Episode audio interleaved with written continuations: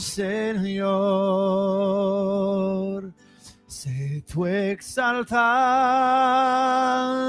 Dios, sobre los cielos, sobre la tierra, tu gloria esté. Otra vez, sé tú exaltado, sé tú exaltado, Dios, sobre los cielos, sobre la tierra, tu gloria esté. Te exaltamos, te exaltamos, te exaltamos, te exaltamos, oh Señor, te exaltamos, te exaltamos, te exaltamos, oh Señor.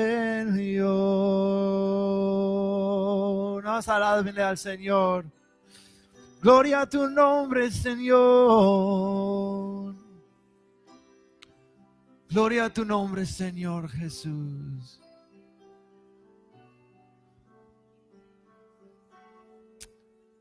Señor, te amamos en esta noche.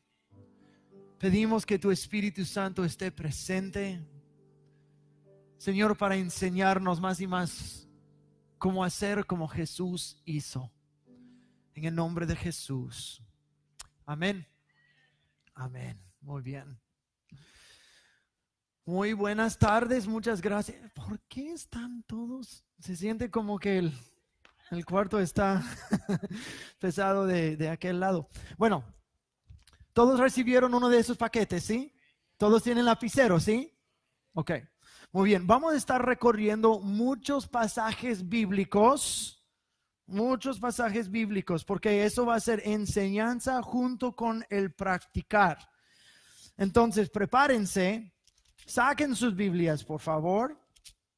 Además, aquí en la hoja tienen todas las escrituras, no escritas en mano larga, pero tienen la- las, ah, las citas aquí donde pueden volver a, escudriñarlas. Como hemos estado diciendo ah, este, los últimos dos domingos, de que haciendo lo que Jesús hizo es para todos. Es para el más grande y el más pequeño, el más destacado y el menos destacado, porque no depende de la fuerza o sabiduría humana, depende del Espíritu Santo trabajando en y a través de nosotros. Amén. Eso. Depende del Espíritu Santo. Y nosotros necesitamos aprender más, y vamos a hablar de eso en semanas ah, más adelante. Vamos a hablar, este, depende de, de nosotros caminar en el Espíritu y así no cumplir con los malos deseos de la carne. Entonces, tener una intimidad con Dios, una cercanía con el Espíritu Santo, un oído presto a su voz. De hecho, eso es una de las semanas, no me recuerdo si es semana tres o cuatro, pero es cómo escuchar la voz de Dios. Y nosotros, cómo vamos avanzando en esta serie, cada semana se va a pe- poner un poquito más pesado, con cosas más profundas del Espíritu. Esta semana va a ser la semana más ligera y aún así algunos van a decir, híjole, eso es lo más ligero, porque eso te va, eh, cada semana te va a sacar de tu zona de comodidad. Cada semana te va a empujar. Entonces necesitan tomar eh, una decisión en ese momento, hacer la determinación de que tú vas a ir más allá de lo que es cómodo para ti. So- solo yo y María aquí vamos. Y los demás, sí. Entonces tomen la determinación en ese momento. Yo voy a crecer. Elijo hacer algo más allá. De participar no es opcional. Porque participar en el reino de Dios no es opción y eso va a ser una gran herramienta para que nosotros vayamos creciendo mucho, mucho más. Entonces, compartir el Evangelio es lo que va, a tratar toda esta tarde. Comienza con un corazón dispuesto, oídos para escuchar y termínenlo conmigo y corazón. Oídos para escuchar, corazón para obedecer. Escuchar y obedecer los impulsos del Espíritu Santo que te llevarán a compartir el Evangelio. ¿Cuántas veces, y yo me incluyo en esto, cuántas veces hemos fallado o perdido momentos de, compartir el Evangelio porque no estuvimos mirando?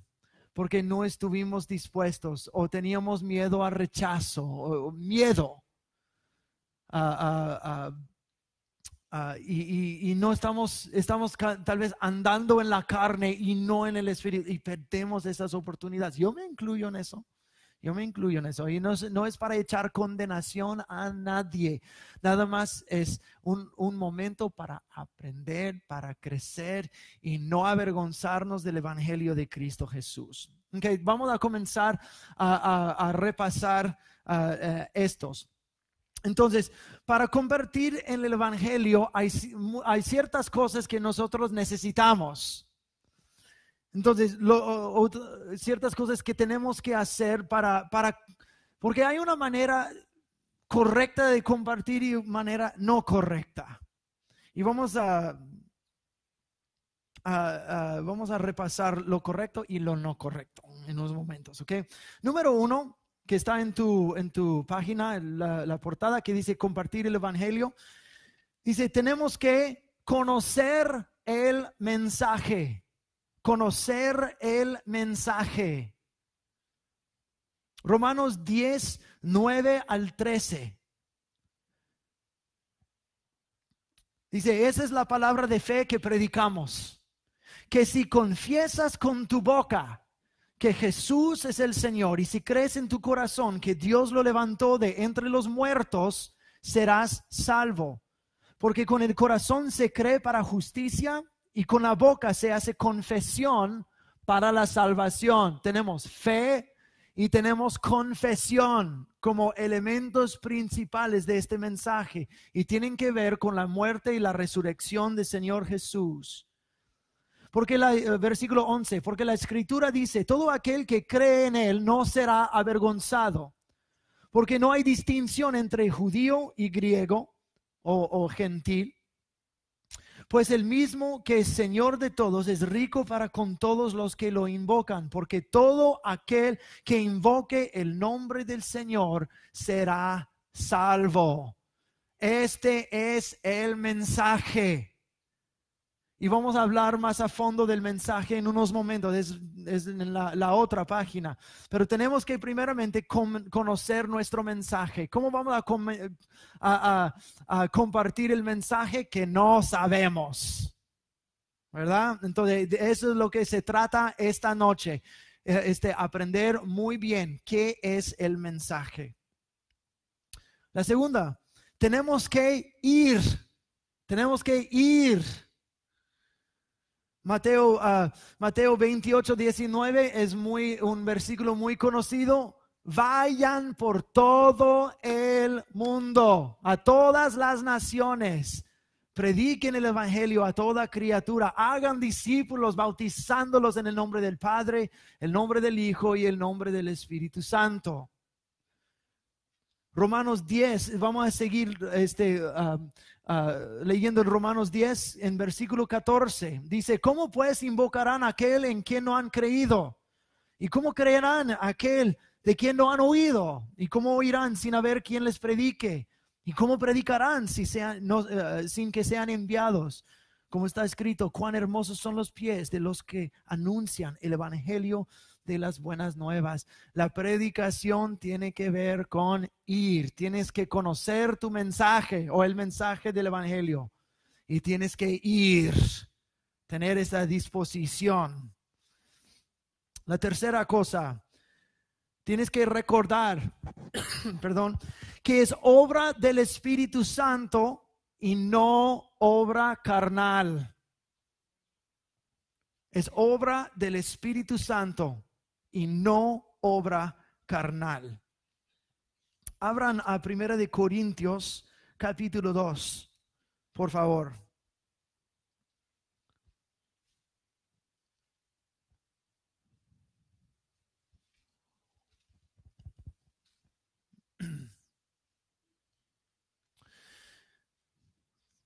Primera de Corintios 2, 6.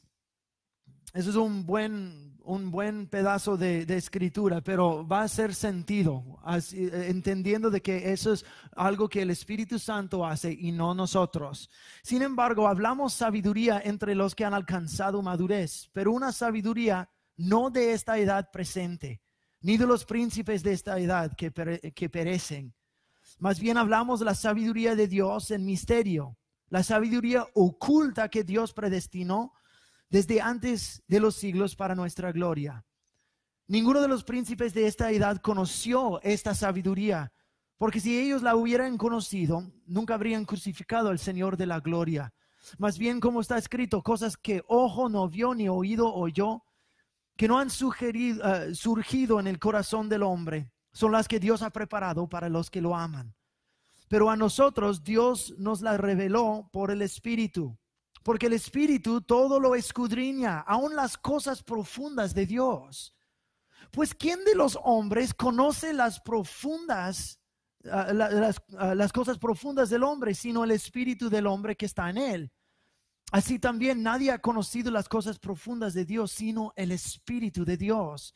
Y nosotros no hemos recibido el espíritu de este mundo, sino el espíritu que procede de Dios, para que conozcamos la gloria, las cosas que Dios nos ha dado gratuitamente. De esas cosas estamos hablando. No con las palabras enseñadas por la, la sabiduría humana, sino con las, las enseñadas por el Espíritu, interpretando lo espiritual por medios espirituales. En otras palabras, está diciendo eso, cuando compartes la fe, cuando compartes verdades espirituales con, la, con, con otras personas, no estás este, entrando la conversación a un nivel carnal, un nivel mental porque las cosas espirituales son discernidos por el Espíritu.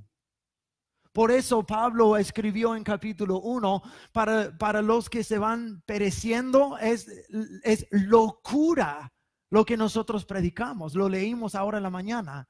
La cruz es un tropecedero para los judíos, es una locura para los griegos. No, es, no, no tiene sentido.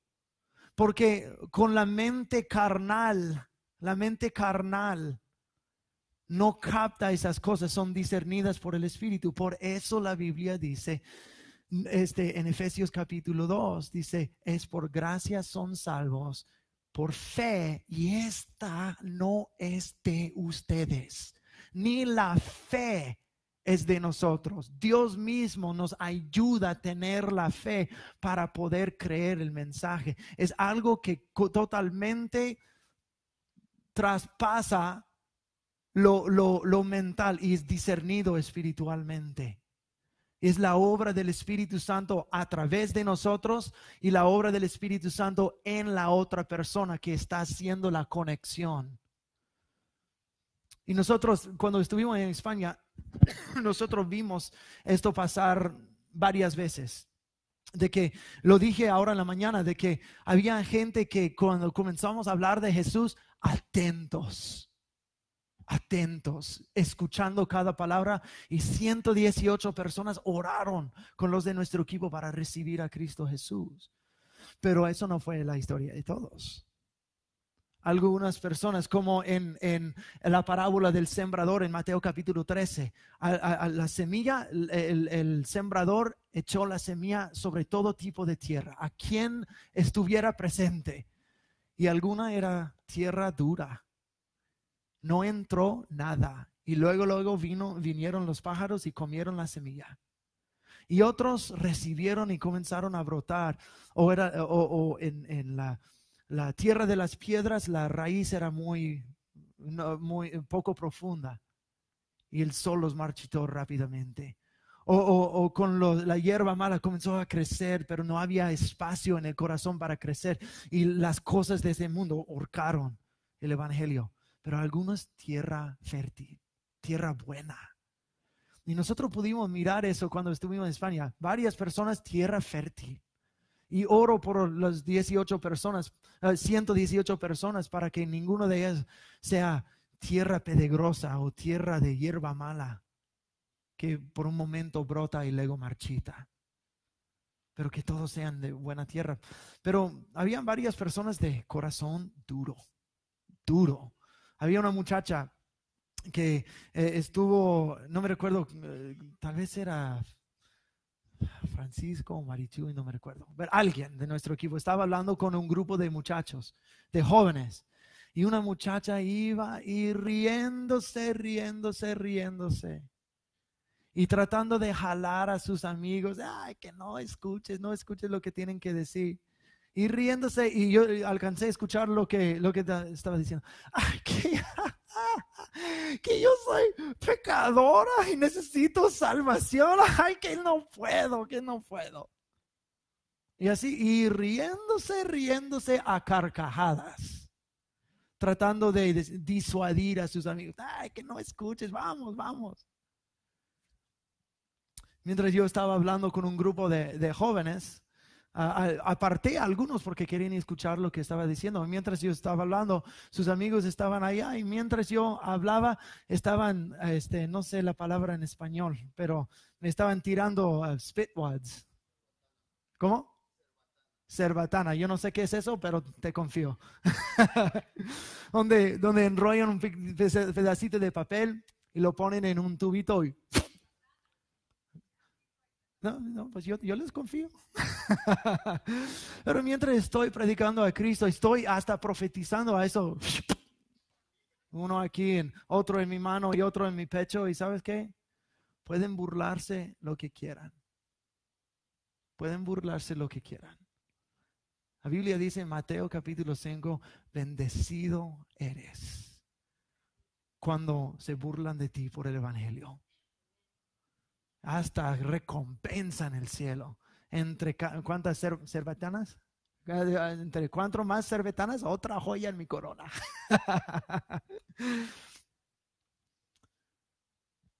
Pero uno, uno comienza a, mirar lo que leímos en 1 Corintios 2, de que algunas personas comienzan a conectarse en un nivel espiritual porque el Espíritu Santo está hablando y otros corazón duro y trata y, escuchan el mismo mensaje. Ah, basura esto, locura esto. Es porque por medio de, de lo carnal no se capta es obra del Espíritu Santo total. Desde el enviar, desde el predicar, desde el escuchar, desde el tener fe. Todo es la obra del Espíritu Santo. No es nuestra obra, no es nuestro, nuestra labor, nuestro trabajo de salvar a la gente. Lo dije ahora ahora en la mañana y merece que lo diga otra vez. El evangelismo no es ganar a cada persona con quien tú hablas. Antes yo pensaba eso, que soy mala evangelista o mal evangelista si, si ah, cada persona con quien hablo no recibe a Cristo. Y no es cierto. El evangelismo es hacer tu trabajo de decir, de predicar el evangelio. Y si a veces tú tomas un ayudas a una persona que está lejos del Señor, tal vez tomar un paso más cerca.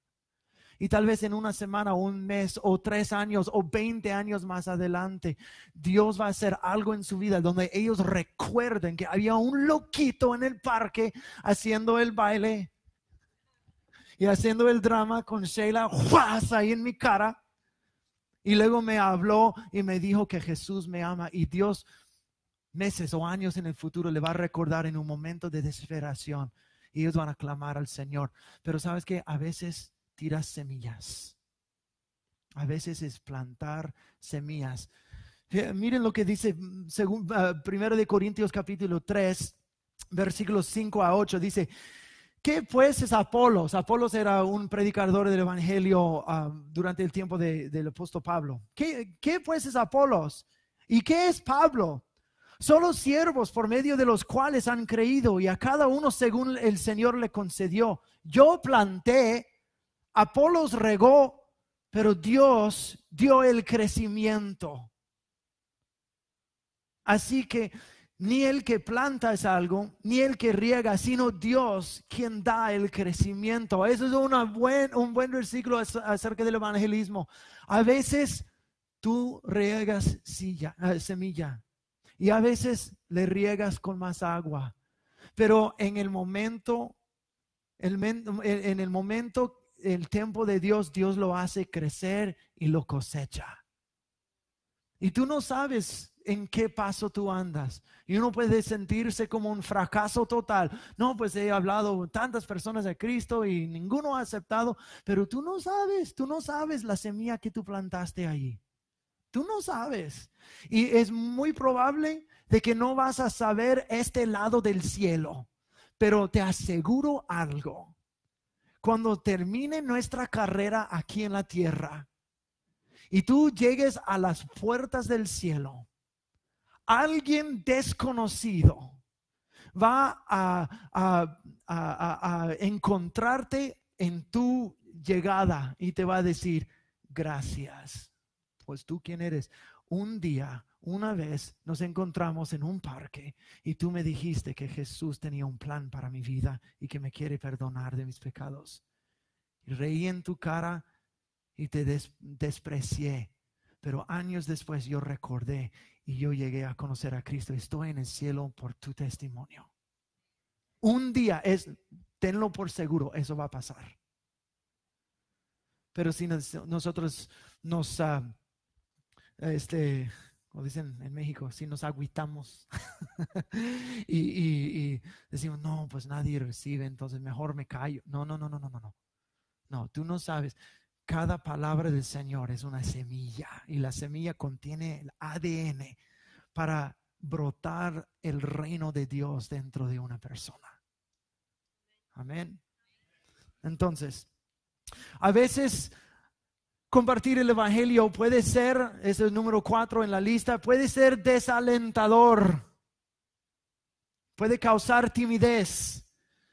Pero como dije en la mañana, Romanos 1.16 dice, no me avergüenzo del Evangelio. Tú tienes el tesoro más grande de todo el universo.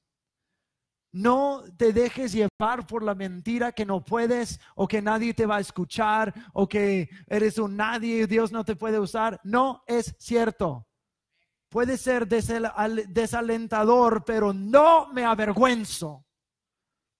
La Biblia también dice, este, no, ah, ah, ah, me lo sé en inglés, no lo estoy encontrando en español. Bueno, dice, no, no, no terminen de hacer cosas, eh, de buenas obras, porque cuando, si uno lo sigue haciendo, al final va a cosechar. Pero no dejes de hacer buenas obras porque tú no sabes cómo Dios va a hacer brotar la semilla de tu vida. ¿Ok? Y, por último, en esta página, número 5, sé preparado. Y es lo que se trata esta noche, sé preparado. Segundo de Timoteo. Ah, segundo de Timoteo, ¿dónde está Timoteo? No lo veo. ¿Dónde se me fue Timoteo? Ándale, Timmy. Aquí estamos. Segundo de Timoteo 4, 1 al 2 dice, te requiero delante de Dios y de Cristo Jesús, quien ha de juzgar a los vivos y a los muertos, tanto por su manifestación como por su reino. Predica la palabra.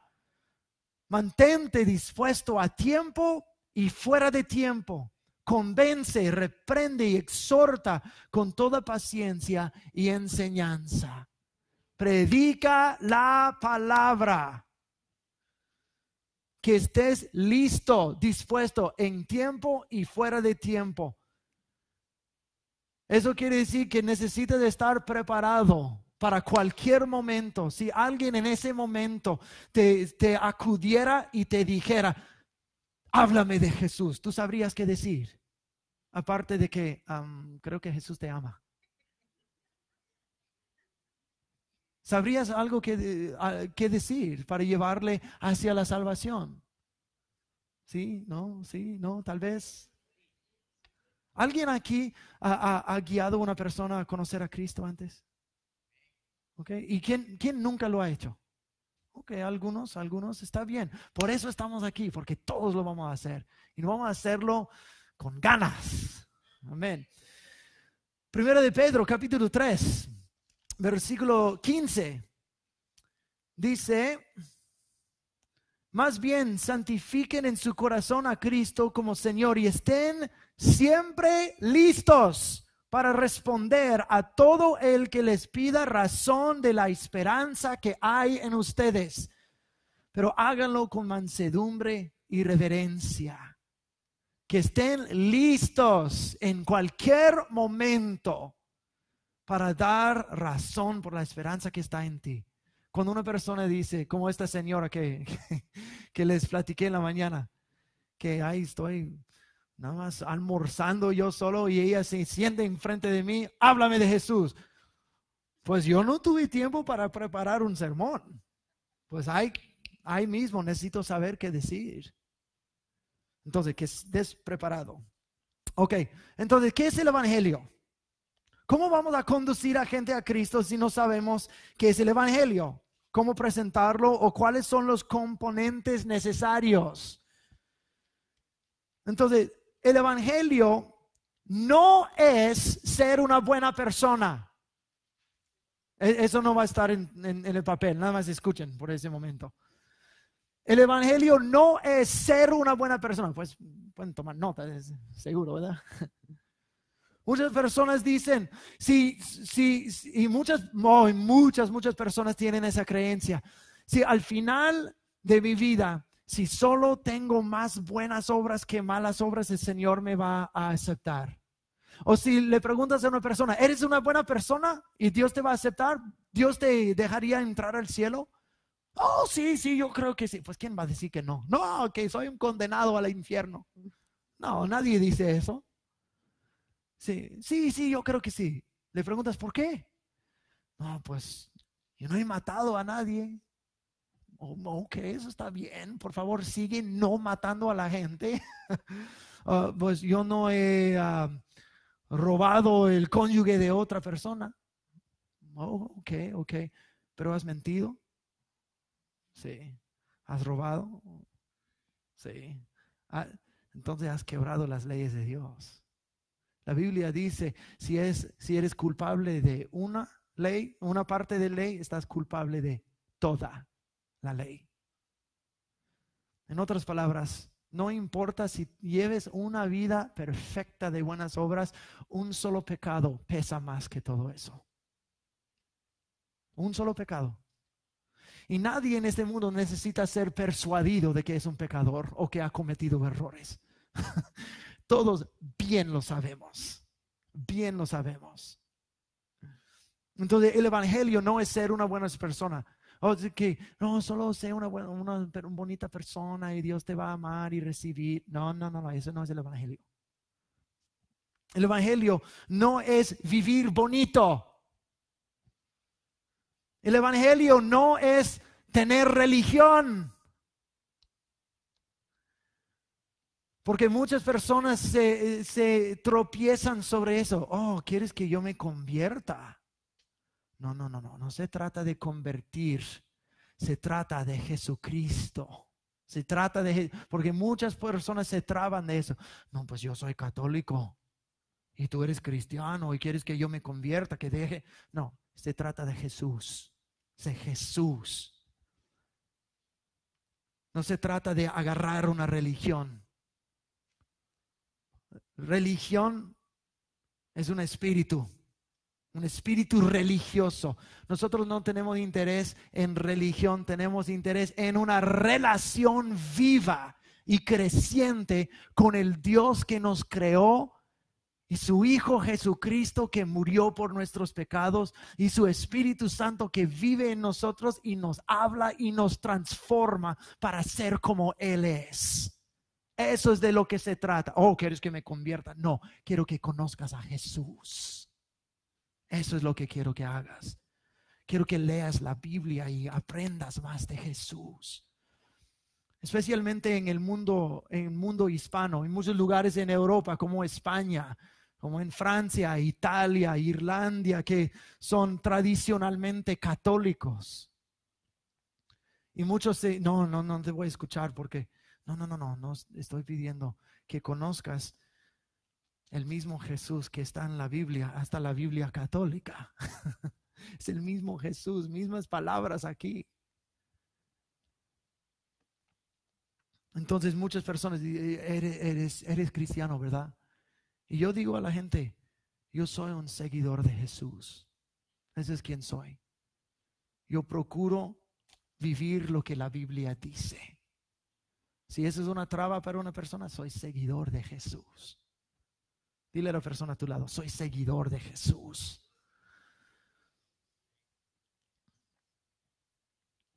Y la, razón que digo eso es porque para muchas, como digo, eh, para muchas personas eso es un, un, gran estorbo, una gran traba. Y si podemos cambiar la terminología para quitar el estorbo, Decir, mira, estás pensando mal. Es acerca de Jesús. Siempre es acerca de Jesús. Cuando estás en duda, la respuesta es Jesús. Cristo céntrico. Todo. El Evangelio no es cumplir con requisitos exteriores. Esto es otra vez religión. Miren lo que Gálatas capítulo 3 dice. Gálatas 3, dije 23, no, Gálatas 3, 3 al 5. Escuchen bien lo que dice. Dice, tan insensatos son, habiendo comenzado en el espíritu, ahora terminarán en la carne. Tantas cosas padecieron en vano. Uh, vano, si de veras fue en vano. Entonces, uh, no. Oh, no, no, no, estoy bien, estoy bien. Perdón. Entonces, el que suministra el Espíritu y obra, maravillas entre ustedes, ¿lo hace por las obras de la ley o por el oír con fe? De la misma manera, Abraham creyó a Dios y le fue contado por justicia. En otras palabras, nosotros comenzamos creyendo en el Espíritu, no vamos a ser perfeccionados por un aspecto religioso. Naciste en fe por la gracia de Dios y así vas a persistir por la misma fe, por la misma gracia de Dios, por el mismo Espíritu Santo dentro de ti, no por obras religiosas que tengo que este, inclinarme tantas veces y, orar tantas veces. Y sí, necesitas hacer las cosas que van a alimentar tu espíritu, como orar, leer la Biblia, asistir a la iglesia, adorar al Señor. Sí, esas cosas alimentan, pero eso sirven para alimentar tu relación con Dios. Entonces, comenzando por el espíritu, no vamos a ser perfeccionados por la carne. En Romanos capítulo 2, versículo 25 al 29, no lo voy a leer todo, pero básicamente dice, la circuncisión de la carne no vale nada.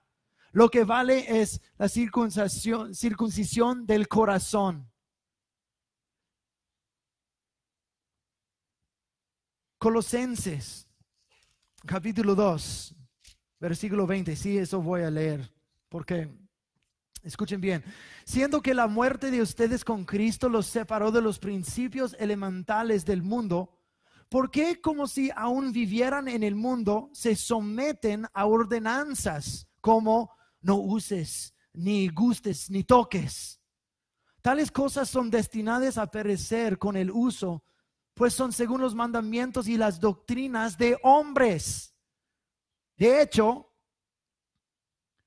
Semejantes prácticas tienen reputación de ser sabias en una cierta religiosidad, en la humillación y el duro trato del cuerpo, pero no tienen ningún valor contra la sensualidad. En otras palabras, está diciendo, este, ustedes a, los, de, de, Colose, de, los colosenses, le está diciendo, eh, ustedes ya eh, siguen doctrinas humanas, no toquen, no gusten, no hagan eso, no vean, no, no, no, no, no, no, no, no, no, no, no, no, no, no, eso es puro, pura religiosidad. No, no, no, no, no, no, no, no puedes, no puedes, no puedes, no puedes, no puedes. Y se, se restringen y toman el cuerpo y, y, y, maltratan el cuerpo para, para decir, ay, que soy santo. Dice, pero ¿cómo no, no trata en contra de la sensualidad? ¿Sabe lo que eso quiere decir? Quiere decir eso obras exteriores no producen transformación de corazón. Eso es lo que quiere decir. Solo porque haces cosas, no, pues yo fui a la iglesia. No, pues eso no quiere decir nada si no, si no recibiste con fe. No, pues yo leí la Biblia, sí, pero si no recibiste con fe. No, pues una vez yo hice una oración, sí, pero no, si no recibiste con fe. El Evangelio no es ninguna de estas cosas no es ser buena persona, no es vivir bonito, no es tener religión y no es cumplir con requisitos exteriores. Todo el Evangelio tiene que ver con el corazón de la persona. Transformación del corazón por erradicar el cáncer del pecado y llevarnos a una relación personal con Cristo. Este es el Evangelio. No se trata de religión, se trata de relación. Ok, entonces pueden abrir este ir a la próxima página en, tus, ah, en tu paquete ahí. Tenemos que conocer el mensaje. El mensaje tiene, consiste de malas noticias y consiste de buenas noticias. Para que las buenas noticias de veras sean buenas, hay que saber lo que es la mala noticia también. Las malas noticias es todos hemos pecado. Todos hemos pecado. Romanos 3:23, por, porque todos han pecado y están destituidos de la gloria de Dios. Romanos 3:23. Número dos, todos somos separados de Dios.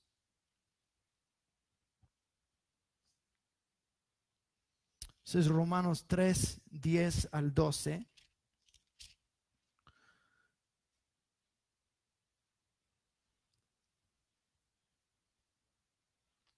Y junto con Romanos 3, 10 al 12 es número 3, todos somos corruptos.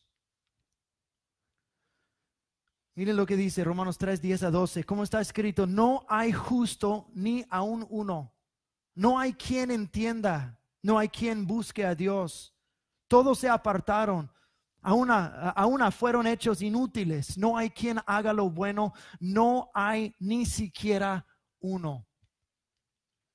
La mentalidad popular del día de hoy es, ¿soy buena persona? Sí, yo me equivoco en cosas, pero, pero en el corazón soy buena persona. La Biblia dice lo opuesto. La Biblia dice que desde nacimiento y desde el corazón somos corruptos. No tenemos que enseñar a los niños a mentir. ¿Por qué? Porque desde nacimiento son corruptos con el pecado. Y muchas personas cuando los hablas, y no, pues soy una buena persona. Yo, ah, sí, yo he fallado en cosas, pero, pero he hecho muchas buenas cosas. Y eso puede ser verdad. Y yo, yo lo explico así. El pecado es como una tarjeta de crédito. Es muy fácil usar. Tengo un montón de zapatos, ¿verdad? No, la verdad yo no tengo, nada más estoy diciendo. Pero ¿qué pasa al final del mes? Híjole, llega la factura. 10 mil dólares. No, y si, gastas 10 mil dólares en zapatos, eh, tú necesitas otra clase. clase de mayordomía. Pero llega la factura y tienes una deuda y dices, no, pues soy una buena persona porque sigo pagando la factura de la luz y de mi alquiler y de mi carro y de mi comida y proveo para mi familia. Sigo pagando estas cosas. Soy una buena persona. Sí, pero la deuda espiritual es el pecado. Y puedes seguir haciendo buenas cosas. Puedes ser fiel a tu cónyuge. Puedes ayudar a los pobres puedes hacer cantidad de buenas cosas, pero queda la deuda. Puedes seguir pagando la luz, puedes seguir pagando el carro y seguir pagando el alquiler, pero la factura de la tarjeta todavía queda. Y no importa por cuán buena persona tú eres de cumplir con todas tus obligaciones financieras, el banco va a decir, no, pues es bien buena onda, entonces vamos a eliminar su deuda. No, hombre, esos bancos son canijos, son duros, ellos no van a perdonar. No importa cuántas cosas buenas tú hayas hecho, la deuda queda, queda igual. Y el problema es que hacemos muchas buenas obras pensando de que esto compensa por la deuda que tenemos. Y la Biblia dice, no es cierto. Y es una deuda que no podemos pagar. Esas son las malas noticias. Todos hemos pecado, somos separados de Dios, todos somos corruptos y la última, todos debemos pagar la deuda del pecado. Es una deuda que no podemos pagar. La única cosa que las, satisfará es nuestra propia sangre. Todos debemos pagar la deuda del pecado.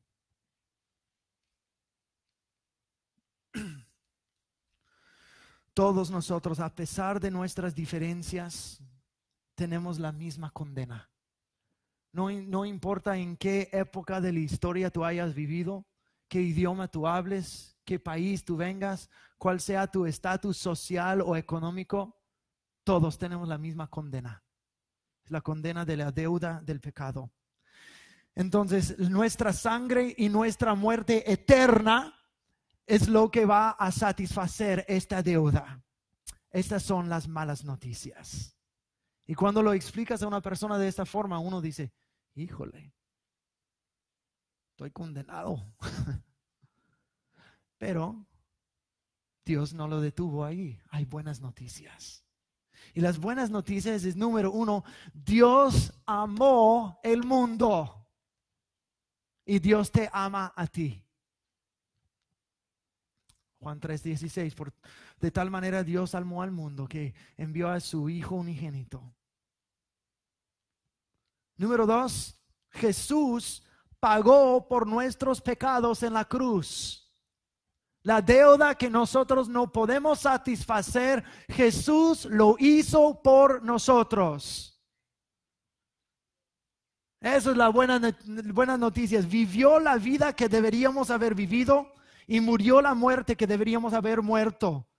Recogió todos nuestros delitos y pecados y pagó la deuda que nos correspondía. Y Jesús puede aplicar la, eh, Dios puede aplicar la muerte de Jesús sobre nuestras vidas y va a bastar por nosotros. Es un cambio, un intercambio totalmente desigual, pero en tu favor.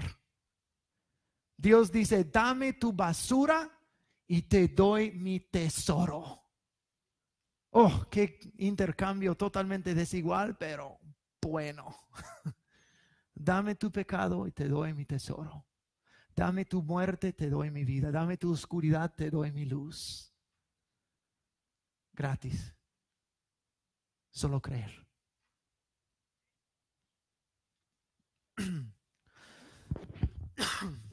Número tres, en las buenas noticias, Dios amó al mundo, Jesús pagó por nuestros pecados en la cruz. Número tres, Jesús resucitó para darnos vida nueva. Jesús resucitó. La Biblia dice que, que si no fuera por la resurrección, nuestra fe estaría en vano. No es solamente la cruz, es igualmente la resurrección. Número cuatro, en Jesús Dios nos da perdón y nueva vida. Perdón y nueva vida.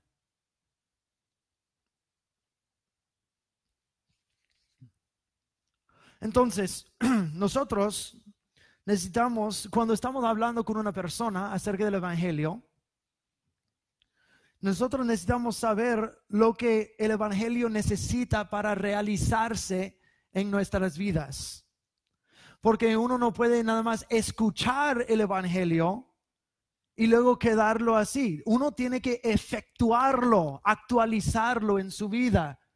Es como que, como que alguien te, te da un cheque en blanco y dice, solo necesito tu firma. Dice, no, pues yo recibo el cheque, pero no lo quiero firmar. No, pues así no funciona, tienes que poner tu firma. Y, hay ciertas cosas que necesitamos hacer para actualizar, realizar esta salvación dentro de nosotros. Es como poner tu firma ahí en el contrato, firma ahí en el cheque para hacerlo vigente y real. Entonces, cuando estamos hablando con una persona y los llevamos a decir, al punto de decir, tú quieres este don de salvación. Y uno dice, pues claro que sí. Entonces tenemos que orar. Y hay ciertas cosas que nosotros necesitamos. Cuatro cosas. Número uno, lo que el Evangelio necesita para realizarse en nuestras vidas. Número uno es fe. Efesios 2, 8 y 9 dice, es por gracia son salvos por la fe. Y esa no es de ustedes, sino es regalo de Dios para que nadie se jacte. Es regalo de Dios. Número dos, Romanos 10, 9 y 10. necesitas confesión. Si tú confiesas con tu boca que Jesús es el Señor y crees en tu corazón que Él levantó de entre los muertos, serás salvo.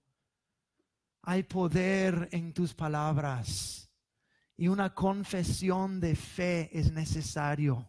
Es decir, yo creo que moriste por mí en la cruz. Yo creo que tú resucitaste por mí para darme vida. Yo creo. Tus palabras son como tu firma.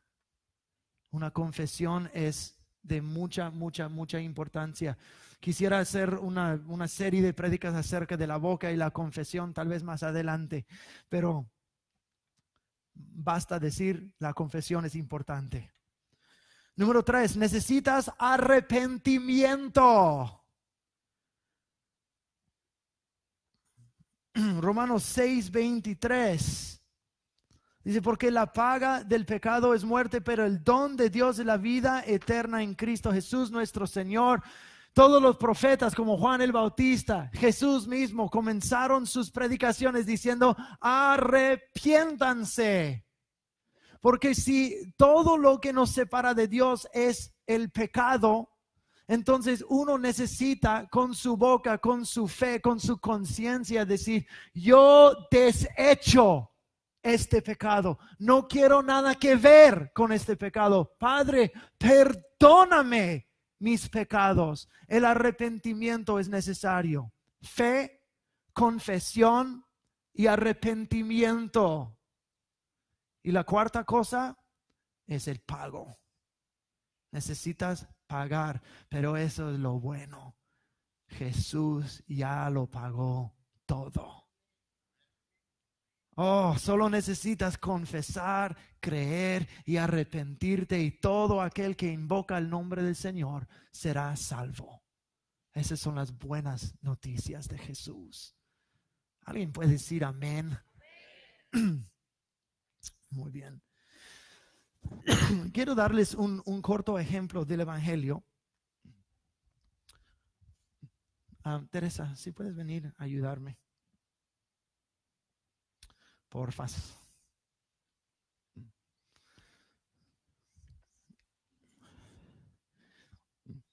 Una visualización de lo que es y eso te puede ser útil cuando estás hablando con alguien y llegas a un momento de explicar lo que es el pecado. Eso es pecado. El pecado nos ha separado de Dios. Estamos llenos del pecado. La justicia de Dios requiere que Él condene y, pase juicio en contra del pecado. Todo lo que no sea de Él tiene que apartarse de su presencia. Todo lo que va en contra de Él tiene que apartarse de su presencia. Eso es pecado. Problema. Nosotros tenemos pecado. Entonces, si Dios condena el pecado, condena a la persona en quien hay pecado. Entonces Dios es las buenas nuevas. Las malas nuevas que tienes pecado. Buenas nuevas es que Dios halló la forma de separar el pecador del pecado. En Cristo Jesús, Cristo murió en la cruz, tomó, perdón, perdón, perdón, tomó el pecado sobre sí y él murió y él pagó el precio del pecado. Y él, resucitó dejando el pecado atrás y él efectivamente te separó a ti, al pecador del pecado. Pudo pasar juicio sobre el pecado y salvar el pecador. Gloria a Dios. Pero, pero, pero, pero. Muchas personas dicen, ah, déjame decir una plática que tuve con un muchacho en España. Le estaba, le estaba platicando de, de estas cosas. Dijo, no, pues yo soy un ateo. Y dije, pero hay reglas en esta vida. Dos más dos son cuatro. No puede ser otra cosa. Y dice, sí, pero si ajustas tu realidad. Dios, oh, Dios. Ahí va.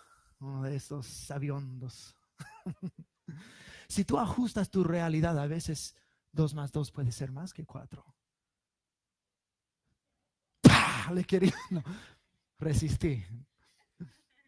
Y dije, si tú te tiraras de este edificio, ajustando tu realidad, todavía te van a tener que limpiar de la calle. Digo, no, pues si ajustas tu realidad, puedes comprarte una avioneta. Dije, pero eh, por el hecho, le dije yo, por el hecho de que tienes que comprar una avioneta, todavía quiere decir que estás contendiendo con la realidad de la gravedad. un ajuste total sería que puedes volar sin nada. Pero necesitas una máquina, todavía estás contendiendo con la gravedad. Pero eso, eso es como la gente piensa del pecado. Uno dice, tienes pecado, necesitas dejarlo. Y uno dice, no, no, no, pues el pecado me luce. Mira, mira, del pecado puedo hacerme un gorro. Es tan bonito. Nada más tienes que ajustar tu realidad ajustar tu perspectiva para que, para que un lindo gorro. O si no te gusta el gorro, mira, una chamarra tan bonita. Una faja, una, una, una faldita tan bonita, pero es pecado igual, no importa cómo ajustes la realidad. Es pecado igual.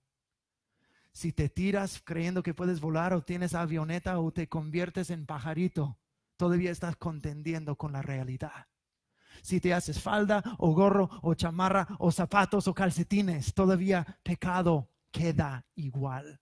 No importa cómo lo luzcas. No, pues eh, el, amor es amor, entonces hombre con hombre, mujer con mujer, no importa. ¿A poco Dios es amor y nos amamos? Entonces, ¿qué onda?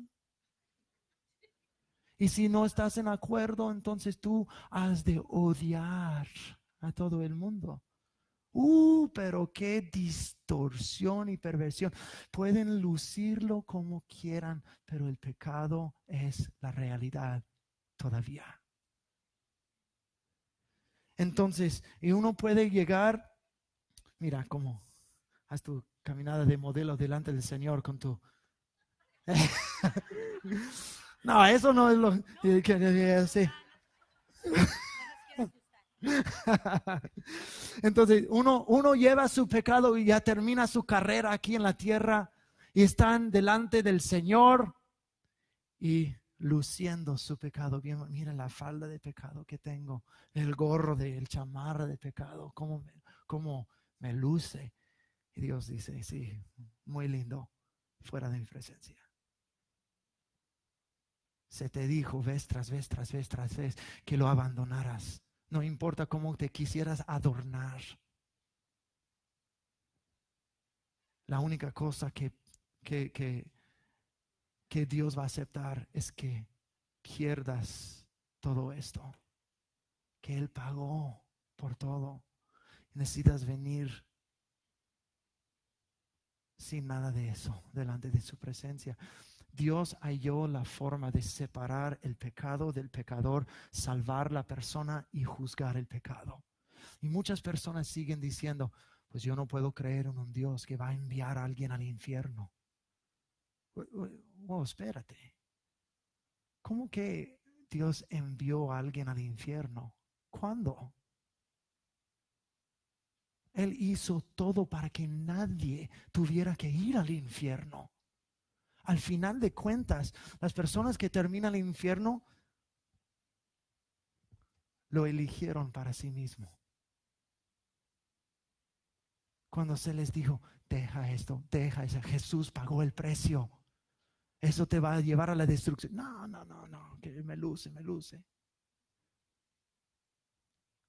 Puedes ajustar tu propia realidad todo lo que tú quieras. Pero el pecado es igual.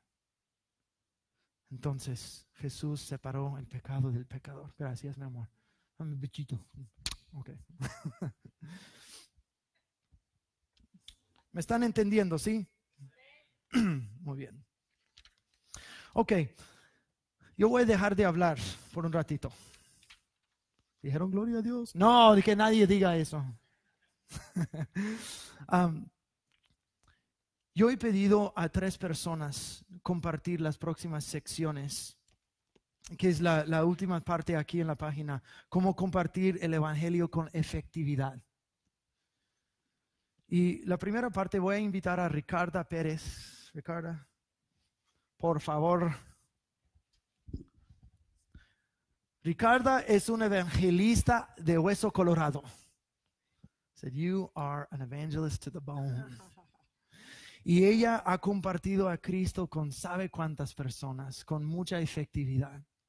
Y ella va a compartir unos 10 minutos. I said 10 minutes. Okay. Not 10 Mexican minutes, all right? um, acerca del primero. El primero es compartir con el amor de Dios. Esa es la primera. Y yo voy a estar traduciéndole a Ricardo. Here, come over here. Okay. This is because the camera oh, gets us right there. Okay. So I want you to share about sharing Jesus with the love of God okay. for 10 minutes. Okay. 718. Okay. okay, really quick. Um, okay. No. Um, well, one of the stories that I was talking to Kyle about that I want to share. Una de um, las historias que quiero compartir is uh, there's no accidents in God's kingdom. es que no hay accidentes en el reino de Dios. So I'll start off with, with this first testimony. Um, I got off on the freeway at the wrong exit, Un día yo me bajé de, de la salida equivocada en la autopista and I have developed a habit with the Holy Spirit just asking Him, Where am I? Or, He, he desarrollado el hábito con el Espíritu Santo de pedirle, ¿dónde estoy? And so, or what does he want to do? ¿O qué quieres hacer? What's the assignment for today? ¿Cuál es la tarea Who do de you hoy? want to talk to? Who do you want to touch? ¿Quién, quién- a quién quieres hablar? ¿Quién quieres tocar? So as I get off the freeway, I realize I got off at the wrong exit. Entonces cuando me bajé de la autopista me di cuenta de que era la salida equivocada. So I saw a yogurt shop and I thought, oh, I'll just grab a yogurt. Entonces yo vi una, un- una tienda de yogur y dije, ah, pues ahí paso. And so as I pull up to the yogurt shop to try to figure out to get back on the freeway, Entonces cuando entro ahí para averiguar dónde estoy, cómo regresar a la autopista, I see a man with a neck brace on his head. Veo, veo un hombre con una, este, como un, un collar, un collar. So as I was getting out the car, I said to myself, I'm like, God can totally heal him. Y cuando me bajé del carro yo lo miré y dije, Dios puede sanarlo.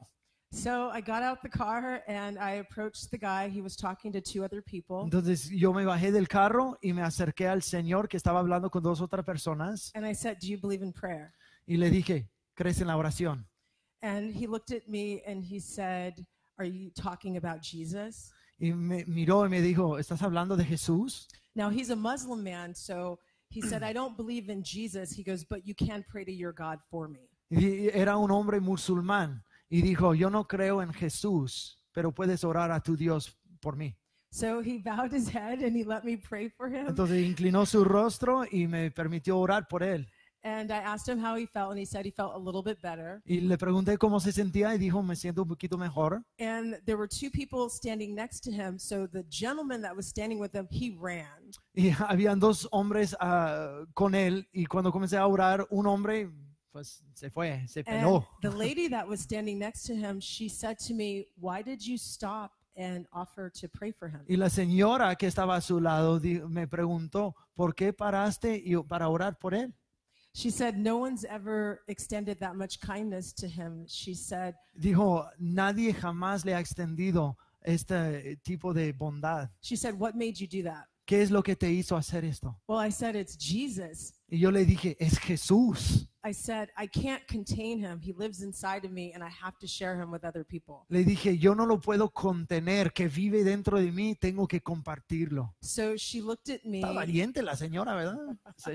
And so she, she looked at me, and uh, she looked at me, and the man who I just prayed for, he said, Will you pray for her? She needs deliverance from cigarettes. Ella me, eh, él me miró y dijo, ahora puedes orar por la señora, ella necesita liberación de cigarrillos. So I said, That's up to her. And I looked at her, Y and yo I le said, miré que eso se trata de ella y yo le miré a ella I said, Well, do you want to be delivered of cigarettes? y dije, ¿tú quieres ser liberada de los And cigarrillos? she said, Yes. Y ella dijo que sí. So I prayed for her, Entonces yo oré por ella and she started crying. y comenzó a llorar And she said, What is this love that I'm feeling? y ella me dijo, ¿qué es este amor que yo estoy sintiendo? And I said, It's the love of Jesus. He loves you so much. That, Dije, es el amor de Jesús y él te ama tanto and I just wanted to share with you God can answer your prayer. y quería compartir contigo que Dios puede contestar tus oraciones. So she said, How can I know this Jesus you're talking about? Y ella me preguntó, ¿cómo puedo saber con certidumbre que es Jesús? So she ended up giving her life to the Lord. Y ella, al final de cuentas, entregó su vida al Señor. And the gentleman that I prayed for for his neck, Y el Señor con, eh, con quien oré por su cuello, he said, You're the second person today that offered to pray for me in the name of Jesus. dijo, tú eres la segunda persona hoy día que ha ofre- ha ofrecido orar por mí en el nombre de Jesús. So I told him that God is pursuing you because he loves you. Y yo le dije, Dios te está persiguiendo porque te ama.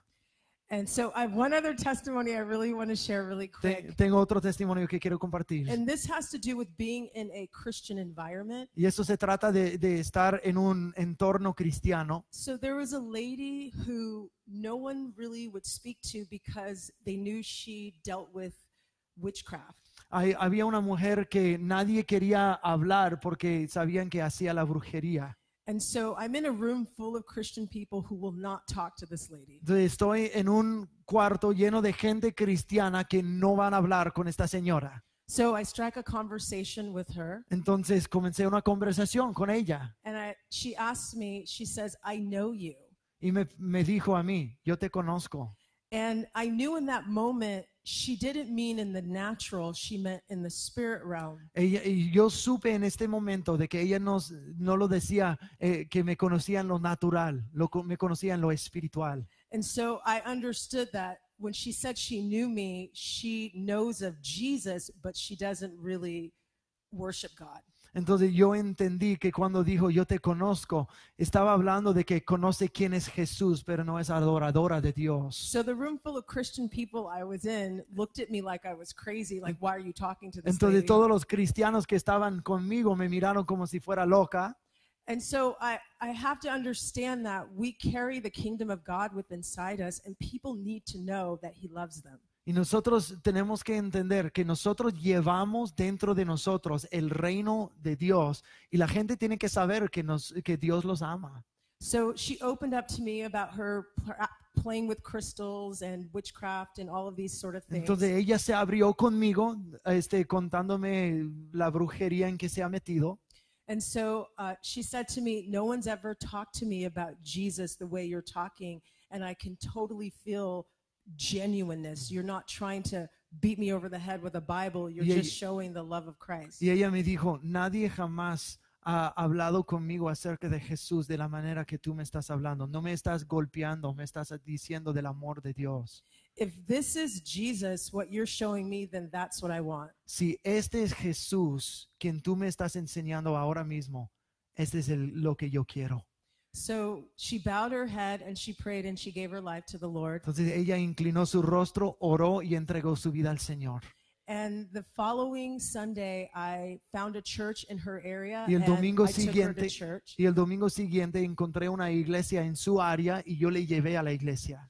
The testimony is is that the other Christians in the room saw where you can share the love of Christ if you have the love of Christ. El, testimonio es esto, que puedes compartir el amor de Dios si tienes el amor de Dios dentro de ti. Amen. Amen.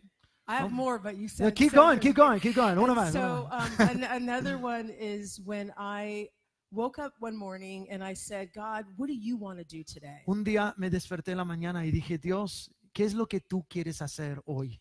And so I just heard the words Atwater Village. Y yo escuché en mi espíritu las palabras en Water Village. I don't know where that is, so I Googled Atwater Village and it's somewhere near Glendale. Yo, yo no sabía dónde eso estaba, entonces lo hice Google y, y Atwater Village y está en Glendale. So I told my husband, I'm going to go to Atwater Village. God has an appointment for somebody there. Y le dije a mi esposo, voy a ir a Atwater Village y ah, tengo una cita divina ahí.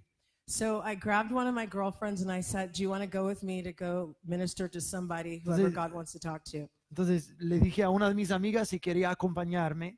So when we get to Atwater Village, the exact street by the way of the Holy Spirit directing me, there was a lady standing on the street with like a walker. El Señor me guió a, a una calle específica que estaba en Atwater Village y había una señora con una andadera.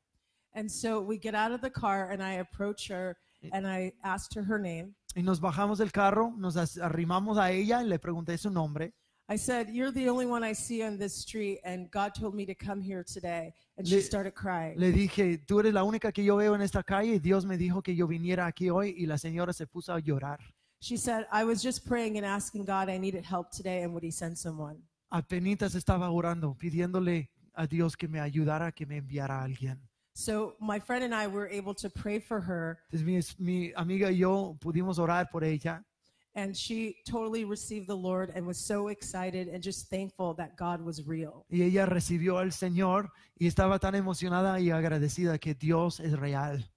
So all of these testimonies is just to encourage you that the Holy Spirit will speak to you and you can minister to people in love and Y- they will receive the Y Lord. estos testimonios es, porque, es para que sepan que el Espíritu Santo te puede hablar y Dios te quiere dar su amor para ministrar a la gente.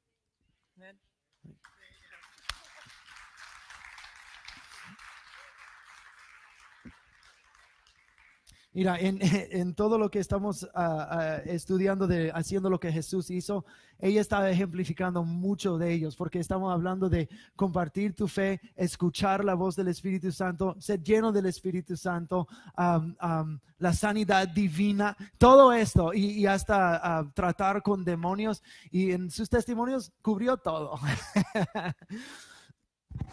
Perdón, pero, pero es el amor de Dios el amor de Dios. La gente no necesita bibliazos. La, necesita, la gente necesita saber que Dios les ama. Um, Sheila me dijo algunas veces en España de que cuando estuvimos ah, ministrando y evangelizando a la gente, que varias personas le dijeron, gracias, gracias por hacer lo que están haciendo y la manera que lo están haciendo. No nos están hablando ah, denigrando otras personas o otras iglesias o otras religiones, sino hablándonos del amor que Dios tiene. Y hasta gente inconversa diciendo gracias, porque estamos diciendo que Dios te ama. Es poderoso. Tú puedes compartir el Evangelio con efectividad. Es el amor de Dios. Número dos, compartir con comprensión. Compartir con comprensión. Y voy a pedir a, Francisco Álvarez, que fue con nosotros a España y Dios lo usó grandemente ahí para llevar a muchas personas a conocer al Señor. Me quedé atónito de cómo Dios te usó. Y yo le pedí um, a hablar por unos 10 minutos, americanos no mexicanos, acerca de cómo Dios le usó para hablar a la gente con comprensión.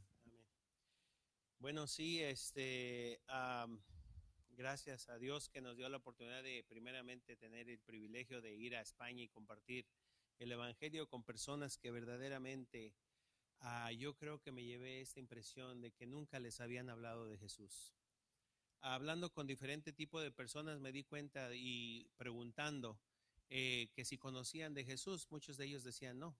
¿Alguna vez se han hablado de Jesús? Muchos de ellos decían no. ¿Alguna vez has tenido una Biblia en tus manos? Y muchas veces decían no. Entonces ahí puede entender que verdaderamente estábamos en un lugar de oscuridad, en un lugar donde verdaderamente escaseaba el amor de Jesús. En muchas ocasiones tuvimos la oportunidad, mi esposa y yo, de hablar con diferentes personas. La mayoría de ellas eran ateas. Y me di cuenta de que son jóvenes ateos, que verdaderamente ellos tienen en su mente pensando que somos ateos porque yo nada más creo en lo que veo y en lo que toco. Pero me di cuenta que eh, no era cuestión de ellos, sino que también sus papás eran ateos. So, esa es una situación que viene por generaciones allá en Europa, que verdaderamente hay una escasez de Dios en el entorno, en el lugar, en el, en el país, ¿verdad?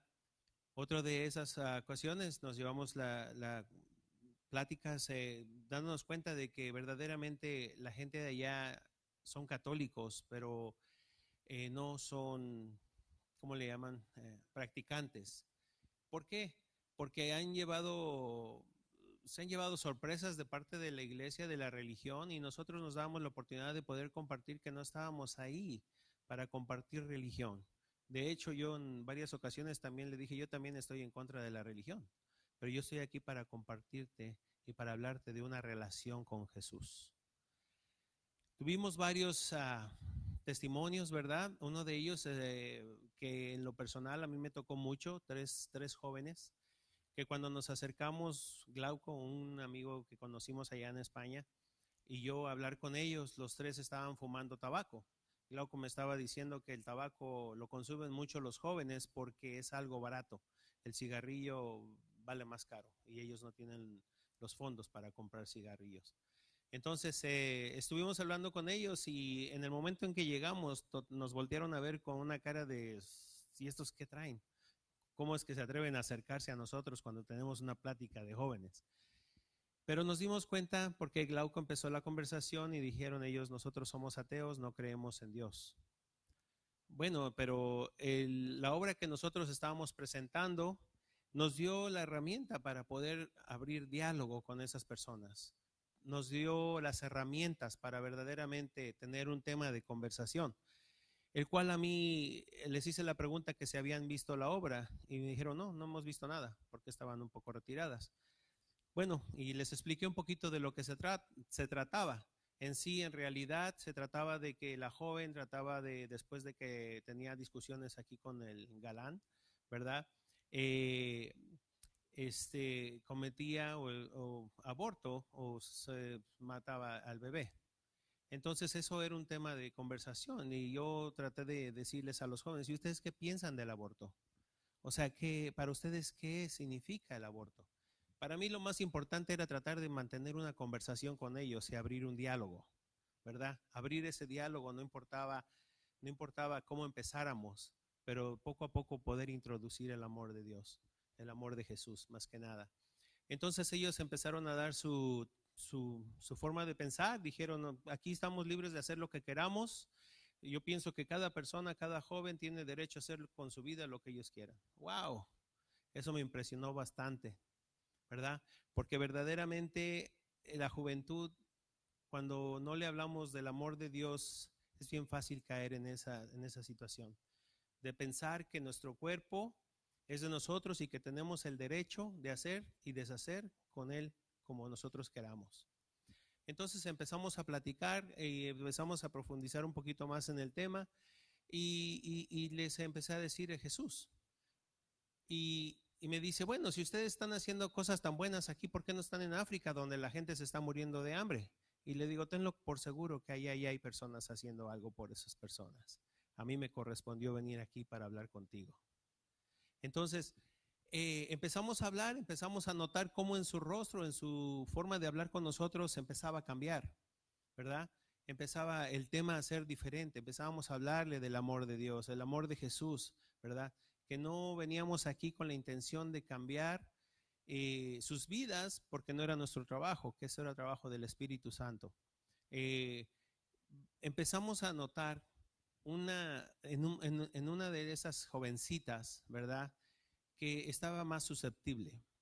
Y ella fue la que me dijo, ¿sabes qué? Si tú verdaderamente me quieres ayudar, ¿por qué no me compras una torta, un sándwich?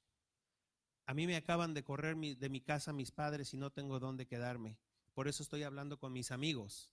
Y ellos me trajeron esta bolsa que es comida. Y le dije, ¿sabes qué? Yo sería un hipócrita si no te dijera que sí lo voy a hacer. Porque no vengo, yo vengo a hablarte del amor de Dios, pero si no te comprara un sándwich, me vería mal yo también. Te lo voy a comprar, pero escúchame lo que te tengo que decir. Empezamos a hablar con ellos, con los tres. Eh, la otra persona, Glauco, empezó a hablar con ellos también. Empezamos a ministrarlos acerca del amor de Jesús. En ese momento entendí que posiblemente sus mentes tan cerradas al Evangelio y a las palabras de Dios ah, no iban a, dejar penetrar. Estaban, era una mente dura, era una barrera totalmente en, en esos jóvenes hacia la palabra de Dios. Entonces ahí el Espíritu me reveló que, que por lo menos tratáramos de romper la idea que tienen ellos acerca de Dios, acerca de Jesús, ¿verdad? Porque ellos verdaderamente no quieren saber nada. Entonces le dije, ¿sabes qué? Dios es bueno, Dios les ama. Él va a abrir puertas de vivienda para ti, puertas de trabajo para los jóvenes. Eh, eh, empezamos a tener temas de que, por ejemplo, eh, en los tiempos de hoy lo bueno se le llamará malo y lo malo se le llamará bueno. Entonces ellos empezaron a tocar ese tema y empezamos a, introducir un poquito lo que es la palabra de Dios. Y gracias a Dios, esos tres jóvenes al final de que llegamos ya a un punto donde verdaderamente les dijimos que si nos permitían orar por ellos, los tres dijeron que sí. Después de que en el principio estaban totalmente cerrados a la palabra de Dios, que no queríamos, no querían que ni les habláramos de Jesús, ellos dijeron sí, queremos que oren por nosotros. Nosotros como creyentes, como dijo Ricardo, ¿verdad? Los que tenemos eh, el amor de Dios dentro de nosotros podemos ministrar eso, ¿verdad? Entonces nosotros que cuando estábamos orando entendíamos verdaderamente lo que se estaba moviendo ahí, que era el Espíritu del Señor, porque pudimos ver en los ojos de la joven eh, eh, aguarse o llenarse de, lágrimas y nosotros entendíamos que era el, poder del Espíritu Santo donde ella estaba siendo tocada. Posiblemente ella en su falta de entendimiento no entendía qué es lo que estaba sucediendo, que simplemente era una emoción por lo que estaba viviendo. Pero dentro de nosotros sabíamos que verdaderamente el Espíritu Santo estaba haciendo su obra. Ya cuando nos levantamos para despedirnos, yo le, le, dije, ¿sabes qué? Vamos a, yo no conozco aquí, no sé dónde estamos. Todos los, compañeros con los que estaban, de hecho, ellos ya se habían ido. Me quedé yo con Glauco y con Card hasta el último. Fuimos a buscar una market, una 24 horas le llaman allá, y le compré un jugo y un sándwich. Y le dije, aquí está, que Dios te bendiga y espero que puedas encontrar un lugar donde tú puedas seguir buscando del Señor. Para esto, Glauco, que es una de las personas que tienen su iglesia allá en España, le dijo que él le podía dar vivienda si ella gustaba y también le podía ayudar si ella gustaba. ¿verdad? Nosotros hicimos el trabajo, ahí entendí que no era mi trabajo llevarla a los pies de Cristo, simplemente poder presentarle el amor de Jesús por medio de, de las acciones, ¿verdad? También. Otra de las cosas, el pastor comentó en esta mañana también eh, acerca de Juan Antonio. Juan Antonio es una persona que verdaderamente ah, perdón, toca mi vida cada vez que hablo con él o por él, con él, de él,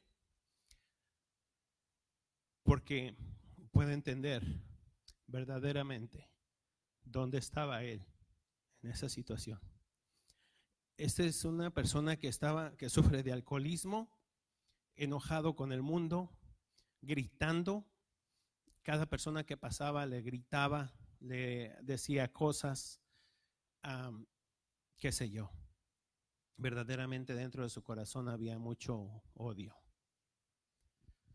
Pero yo entendía exactamente dónde estaba él. Yo pude ver cuando Pastor Kyle fue con Carl y yo me quedé atrás, pero yo lo estaba observando desde lejos. Pero dentro de mí algo me dijo, sabes qué ve. Cuando yo llegué ahí con ellos, yo no le dije nada, yo nada más me senté a un lado de él y él seguía platicando con el pastor. Cuando me volteó a ver a mí, se me quedó viendo y le dije, siéntate. Y se me quedaba viendo, le dije, siéntate. Y me volteaba a ver así como diciendo, ¿y este quién es? Y le dije, siéntate. Y vino y se sentó. Me agarró las manos. Dentro de mi mente yo estaba reprendiendo todo espíritu de alcoholismo, de tristeza que él tuviera. Todo espíritu. Y yo me estaba cubriendo, nos estábamos cubriendo con la sangre de Cristo porque él dentro de su alcoholismo, no, pues él simplemente seguía actuando y, y, estaba bajo la influencia. Pero una persona así lo único que quiere es que lo entiendas, que lo abraces, que lo escuches. No me quería soltar, me dijo, llévame contigo. Le dije, no te puedo llevar. Y yo así como le hablé, dije, si yo te llevo conmigo te vas a poner a trabajar si yo te llevo conmigo, te vas a poner las pilas y te vas a poner a trabajar. Y me dice, llévame contigo. Le digo, bueno, vamos a, a ver qué se puede hacer. José Antonio me dice, ven, vamos a caminar. Vente, le digo, vamos. Estábamos caminando como si fuéramos grandes amigos. Él era una persona, si tú te pones a pensar, que mucha gente pasa alrededor de esas personas rechazándolos por el aspecto físico. Una persona sucia apestosa. Me abrazaba, me dio un beso. Sacó su cartera, sacó 70 euros y me dice, te quiero invitar a cenar. Y le dije, no puedo ir contigo. No puedo ir contigo, pero te voy a pedir un favor. Mañana aquí vamos a estar a las 12 del día o de la tarde vamos a regresar a este lugar y aquí te quiero ver y quiero que vengas bien. Cuando él me estaba diciendo que quería invitarme a cenar, yo le dije, ¿sabes qué? Tengo que regresarme con mis compañeros. Déjame ver qué planes tenemos y regreso. Pero si no regreso, te vas, pero ve a comer y mañana aquí nos vemos. Cuando, cuando yo me fui, yo a la distancia vi que él se retiró. Y bueno, en el nombre de Jesús dije yo, ojalá el Espíritu del Señor, ¿verdad? Lo toque y, haga algo en su vida. ¿Cuál fue mi sorpresa? Que cuando estuvimos al otro día a las 12 del día, Él pasó caminando por atrás de nosotros. Yo lo vi de reojo y después una de las personas que estaba dice, Francisco, Francisco, ahí va tu amigo. Le dije, sí, ya lo vi. Y sabes que va ahí a ese lugar donde le dije que ahí nos íbamos a ver pero ya llegó sano, ya llegó. Yo, bueno, yo digo sano porque no, bajo, no llegó bajo la influencia. Yo sé cómo exactamente se sentía, con una resaca, una cruda o como le quieran llamar. Malito el pobre, pero ahí llegó. Y saben que después volvió a pasar y corrí con él y llegó esta, la chilena, o Jackie, que conocimos y empezamos a orar por él ya él estando en, su, en sus cabales. Pudimos orar con él, pudimos hablarle de Jesús y él dijo, sí, mi vida va a cambiar. ¿Verdad? Le dimos la dirección de la iglesia y ojalá, como dice el pastor, unos somos los que sembramos y otros son los que riegan. Entonces, ojalá y él se dé la oportunidad verdaderamente de llegar a esa iglesia y buscar del Señor por mi parte yo siento que, el compartirle de Jesús, eso a mí me llenó de satisfacción. Me emociono porque a lo mejor ustedes no saben, pero yo tuve la oportunidad de compartir mucho mi testimonio allá. Yo también soy una persona que salí del alcoholismo. Y por eso es que cuando yo encuentro una persona así, me toca el corazón. Así que, bueno, no sé, pastor, ¿voy bien o me regreso? porque si me deja dijera, este, Y, y muchas historias. Fue algo tan bonito, fue algo tan bonito. Y, y- les confieso que sí, al igual que todo este grupo, cuando recién iniciamos esta, este comienzo de, de te- de tener la oportunidad de ir a- a esta misión donde el pastor mencionó, sí hubo un poco de temor, incertidumbre en mi, corazón, porque era algo que para mí era nuevo.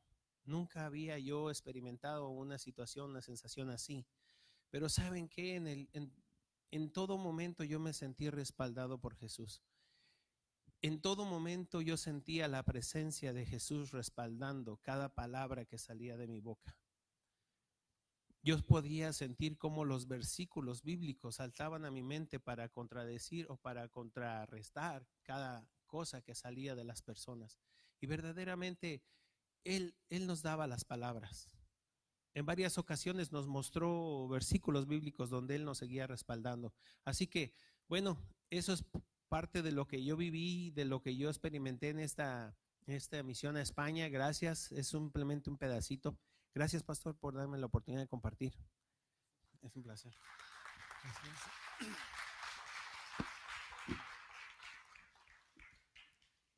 Eso fue el testimonio de cada uno de nosotros, que cuando comenzamos a hablar, habían las palabras. Es porque lo que dice en la, la primera hoja, que es obra del Espíritu y no carnal. La, Bi- la Biblia dice en el libro de los Salmos, abre tu boca y Él la va a llenar. Y cuando tú pones a Dios a la prueba, so, sí, Dios, voy a hablar con esa persona, abres la boca y de repente la unción del Espíritu Santo eh, comienza y te encuentras diciendo cosas que no habías preparado, pero son cabalitos. Eso es porque es del Espíritu Santo trabajando a través de ti y no es obra carnal o de la fuerza propia. Entonces, con entendimiento, eso fue el, el- el segundo que Francisco habló con esos jóvenes ateos y ellos no estaban listos para recibir al Señor, pero pudo dialogar con ellos ahí donde estaban. Gente va a decir cosas que son completamente en contra de lo que tú crees y lo que tú eres. Y tienes que estar bien con esto y encontrar la tierra común. Bueno, ah, voy a invitar a Marichuy Álvarez, que, la esposa de Francisco, que también fue con nosotros. Aquí, aquí, aquí. Y ah, número tres en tu, en tu hoja es compartir con sabiduría. Compartir con sabiduría. Entonces, Marichuy, te voy a dar, no como tu esposo que agarró casi 18 minutos. sí, sí, se va- vuela el tiempo, hombre, está bien. Pero, sí. Háblanos de la sabiduría. Este, ay, Señor. Bueno, eh, se ha alabado el nombre de Jesús siempre. Eh, toda la gloria y la honra para Él. Y, y de verdad que este, el Señor siempre nos maravilla. Y este, porque todos estos logros, lo que, eh, lo que pasó en España, nosotros fuimos solo un vaso que el Señor utilizó. Pero ustedes, las oraciones de cada uno de ustedes, porque los pudimos sentir, nos fueron de tanta bendición, no saben cómo se los agradecemos y esa es la unidad que, que, que, Dios nos ha dado, ¿no? Este, pero yo le quiero ah, dar la gloria y la honra al Señor por, por todo esto, lo que eh, vivimos y, fue un, trabajo de equipo y este, pues fuimos esas voces en el desierto, ¿verdad? Este, entonces, pues todo me impresionó eh, en Europa. En Barcelona eh, les quiero compartir que pues me, me- me- me fascinó una ciudad ah, bellísima, pero um, muy, muy ah, fría y, y íbamos en el, en, el, en el metro y veíamos a la gente así como, como zombies, así como zombies, ¿no? Y decíamos, "E- estas personas están como, ¿verdad? Están muertas en vida, pero ah, era porque pues no, no, no tenían, no tienen el amor de Dios, no tienen ese, e- e- ese amor de Dios. Y entonces cuando estuvimos en la, en la plaza de Barcelona, creo que fue el primer, el primer ah, día que hicimos la obra y hicimos eh, eh, eh, todo el baile y todo, que Dios mío, digo, Señor, yo nunca pensé, ima- me imaginé que yo fuera a, a hacer un baile así aeróbico y en mi vida, que, que dije, no, yo para bailar yo soy malísima, yo bailo con los pies izquierdos, ¿verdad, mi amor? Y yo, yo la verdad, yo no sirvo para el baile y nada, pero, pero a veces Dios nos manda a hacer cosas. eh, que, ¿verdad? Como, como Jericó, ¿no? Que, que, que- no? que no tienen a veces sentido, pero pues para la obra del Señor. Entonces, em, eh, ese día en, en- en- en Barcelona, estábamos enfrente de la Universidad de, eh, de Barcelona y bueno, hicimos todo este, eh, esta obra, este baile y todo. El pastor dijo algo que, eh, que, que siempre yo lo pongo y me pongo a pensar y dice, mientras que nosotros estemos en el muro parados, ustedes visualicen y vean y pregúntele al Espíritu Santo quién es la persona que les va, les va a poner. Y yo estaba orando y le estaba, Señor, Señor, ¿a quién, a quién, a quién, verdad? Entonces nos no- íbamos como eh, en parejas y me tocó eh, ir con Sheila. Y pues vámonos, ¿verdad? y, y fuimos y el Señor me guió ahí a una chica este, atea también, ¿verdad? Y eh, esa chica nos, nos, nos recibió muy bien, eh, le compartimos de- del Señor y este, eh, ella me dijo que de plano yo respeto, yo no creo, yo no, como, como todos, ¿no? Yo nada más creo en lo que toco, en lo que veo y todo eso, ¿no? Entonces, y le digo, bueno, le digo, tú puedes eh, sentir el aire. Dice, sí, pero no lo ves, ¿verdad? Y me dice, sí. Y entonces le digo, pues así es Dios. Le digo, así es Dios. Le digo, lo puedes, em, eh, no lo puedes ver, pero lo puedes sentir. Y, le, y empecé a, a- decirle, mira, ves esa universidad que fue em, construida por, por un arquitecto, ¿verdad? Y, y dice, sí, mira ese reloj bonito que tienes, eso fue diseñado por, por, por el relojero, ¿verdad? Y, y- y- le digo, pero ¿sabes? Le digo, ¿ves los, los árboles? ¿Ves todo esto bello de la naturaleza? Sí, pues eso lo creó Dios. Le digo, Dios lo creó. Y sabes, le digo, la palabra de Dios dice que lo más importante que Dios creó fuiste tú. Y ella se quedó así abierta de ojos, ¿no?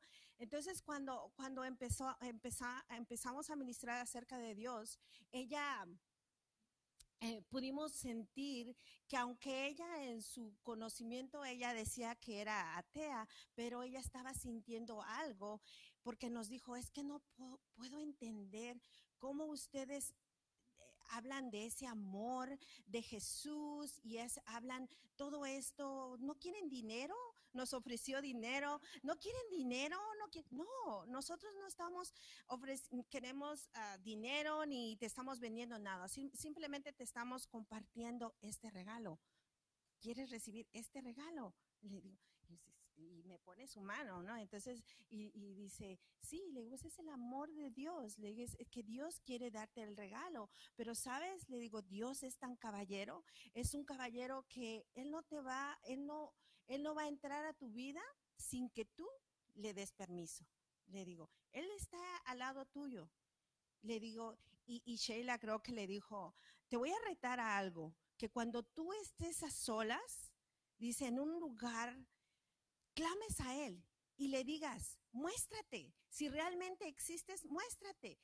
Y, y- y ella se quedó, ok, yo lo haré, tenlo por seguro que lo haré, ¿verdad que sí? Así dijo Sheila. Entonces, eh, no, no debatimos con ella, no debatimos con ella, sino simplemente compartimos el amor, compartimos ese amor y ella pudo sentirlo y yo le vi la, la, la, la, diferencia en su rostro, eh, la expresión en su rostro, ¿verdad? Ella, yo no- solamente oramos por ella, le dije, podemos orar por ti, por tus estudios y todo. Sí, ella nos permitió que oráramos por ella. Em, la otra, la otra, este, mm, el otro testimonio rapidísimo es, fue de una chica que estaba, eh, íbamos ya, este, nos íbamos ya regresando y vemos a esta chica que está parada y está escuchando al pastor. Entonces, este, le digo, vamos a hablarle a esta chica. Y me dice, sí, sí, sí. Entonces empezamos a, a preguntarle si había visto la obra y todo, y ella, ella nos dijo que no. Entonces le explicamos de todo lo que se, eh, se trató la obra. Y entonces am, yo le empecé a, a- a compartir un poquito de mi testimonio. Ella me dijo, ¿sabes? Me dice, yo no iba a venir por este lado, yo no iba a pasar por este lado. Pero no sé por qué pasé por este momento, me dice, y todo lo que tú me estás diciendo, yo ayer se lo pregunté al Señor, porque parte de mi testimonio era acerca de algo que me ha costado mucho compartir, pero ya el Señor me ha liberado, es de, de, de suicidio, del espíritu de suicidio. Entonces, yo le compartí mi testimonio y ella llorando, ella llorando y me dice, sabes que yo le he preguntado al Señor que dónde Él ha estado cuando a, a, a niños los, los lastiman, niños de tres años, que dónde está Él. Y yo le he preguntado eso, y tú vienes y me hablas y me dices todo eso, estoy como, como, estaba como que no lo podía creer. Ella no podía creer lo que, lo que, que nosotros le estábamos compartiendo justamente era lo que ella le había preguntado a Dios, a Dios un día antes. Entonces ella empezó a llorar, yo la abracé y le dije, este es el abrazo de nuestro Señor Jesucristo, que Él te ama y que Él está contigo y que Él va a estar siempre contigo, que no sé cuál es tu situación, si es financiera, si es de salud, pero Él va a suplir cada necesidad. Entonces le compartí, le digo, ¿te gustaría tener esa paz que sobrepasa todo entendimiento? Y me dice, sí, pero ahorita tengo que tengo que irme. Dice, pero yo lo voy a hacer, sí, yo voy a aceptar a Jesús. Entonces, fue algo que que sentimos Sheila y yo el poder del Espíritu Santo, que estábamos temblando y las dos nos quedamos así como que, ¿qué pasó? ¿No? Fue algo eh, súper poderoso lo que sentimos ese día.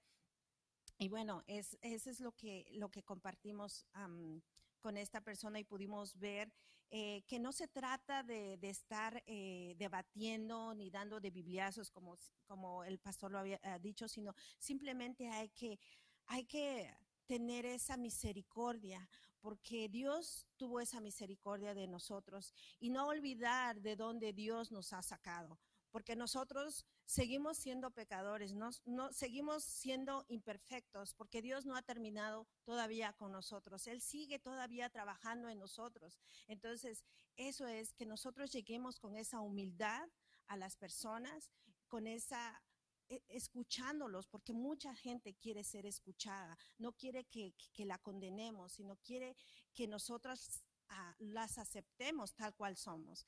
Pero ese es un poquito de lo que eh, pude eh, este, vivir en España y le doy gracias a Dios. Gracias, pastor.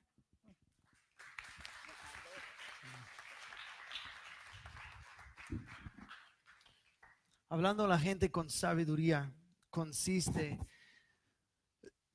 perdón, eh, consiste en nos, este, manteniendo el tema sobre Jesús, no dejando de desviar, siempre en Jesús. Y la sabiduría de algo que me impacta de, de, lo que Marichuy acaba de compartir es la sabiduría, es la, de los dones del Espíritu Santo es una palabra de sabiduría. De, de, estar pendiente del, del, Espíritu Santo, dejar que Él te use para decir una palabra de sabiduría en el momento. El Señor te puede usar más allá de lo que tú te imaginas. La cuarta cosa, y ya se está acabando nuestro tiempo, quisiera tener otra hora, pero esa es la parte en que ustedes necesitan sacar sus papeles y lapiceros, porque ahora viene algo de práctico. ¿Okay?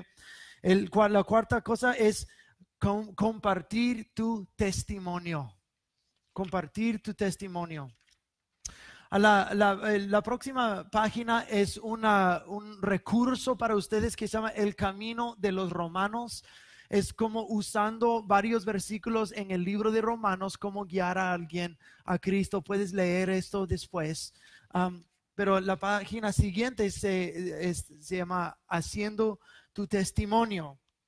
Y dice, conocer a tu propio testimonio simplemente significa contar una serie de cortas historias de cuando Jesucristo se presentó en tu vida y cómo marcó la diferencia.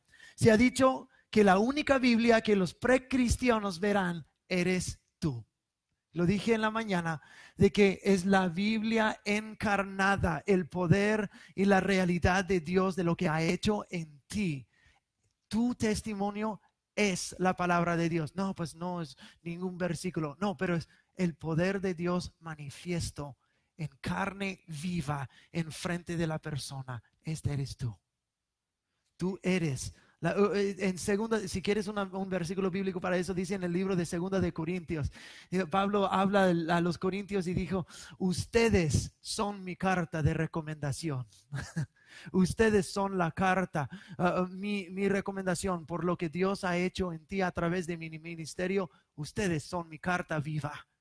Y eso es lo que Dios dice para ti. Voy a invitar a, a- dos otras mujeres de este equipo, a Zoe y a Patty, a acompañarme aquí. Quiero decir ah, algunas cosas acerca del testimonio mientras ellas vienen. De, de tu testimonio no tiene que ser larguísimo. Estamos hablando de 90 segundos o, dos minutos, tal vez tres por lo mucho.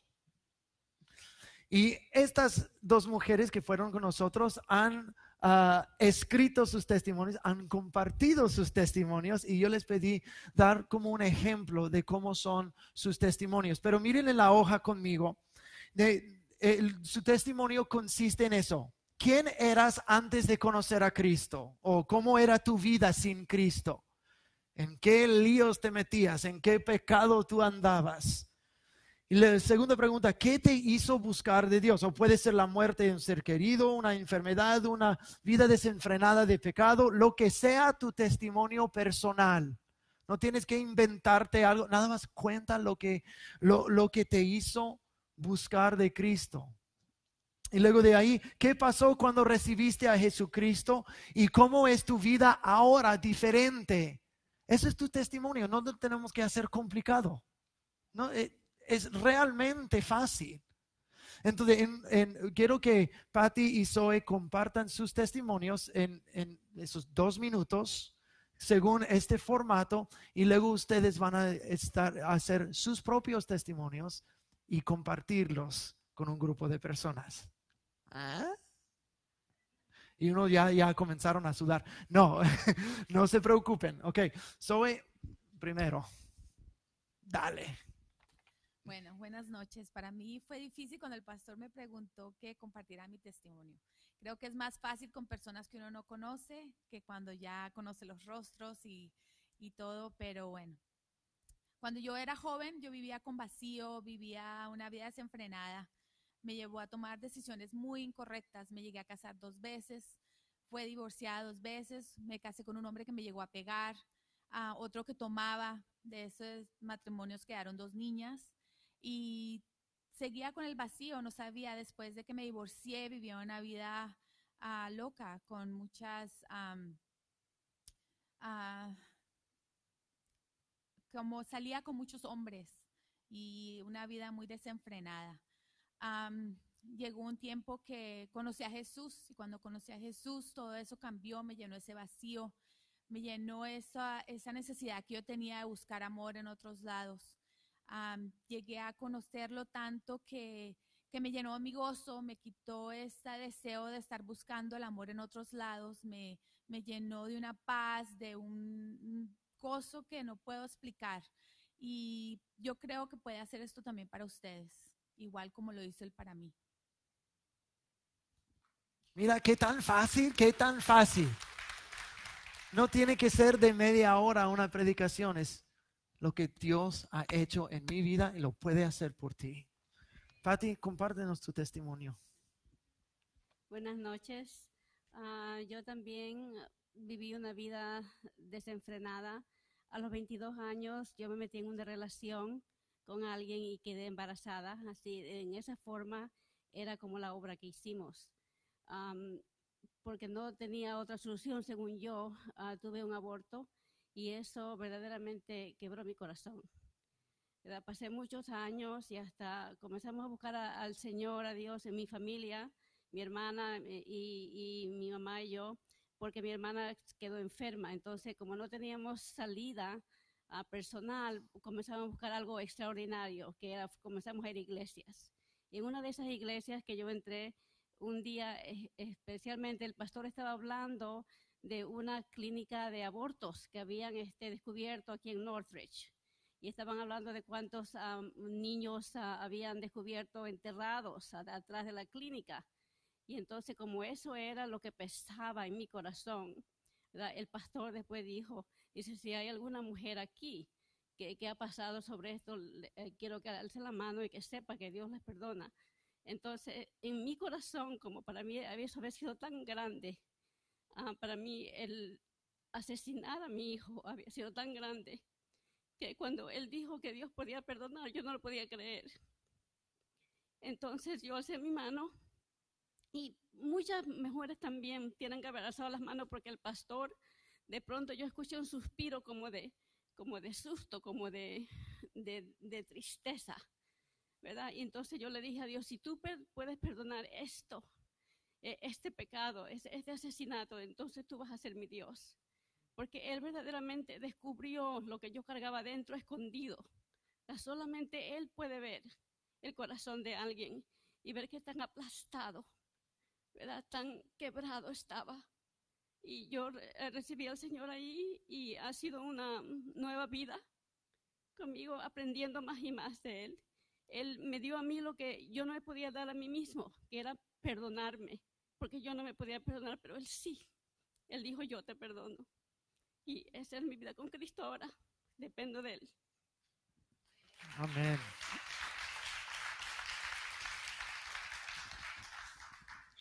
Lo que es tan potente de estas historias, de estos testimonios, es que son los testimonios personales de lo que Dios ha hecho en ustedes. Pero ¿cuántas más personas llevan un testimonio muy parecido? ¿Cuántas personas más? Eh, Miles, millones. Y escuchar de, de donde Dios las sacó a ustedes a tu vida. Eso va a hablar directo a la vida de una persona. No necesitan un bibliazo. No necesitan 17 versículos bíblicos. Necesitan saber que Dios puede perdonar, Dios puede restaurar. Lo ha hecho conmigo, lo puede hacer contigo. Eso es una de las prédicas más poderosas que hay. Entonces, por los próximos minutos, ya he provisto un, un bosquejito aquí. Quiero que, y no- eso no debería tardar más de unos 5 o 10 minutos hacer. Tú sabes tu historia. Y, y en- voy a volver en unos entre 5 o 10 minutos. Y luego vamos a hacer grupitos y vamos a practicar dando nuestra, nuestro testimonio. Acuérdense que al principio le dije, haz la ter- determinación de que vas a salir de tu área de comodidad. ¿Ok? Entonces, comiencen a rellenar eso con tu testimonio, lo que Dios ha hecho en ti.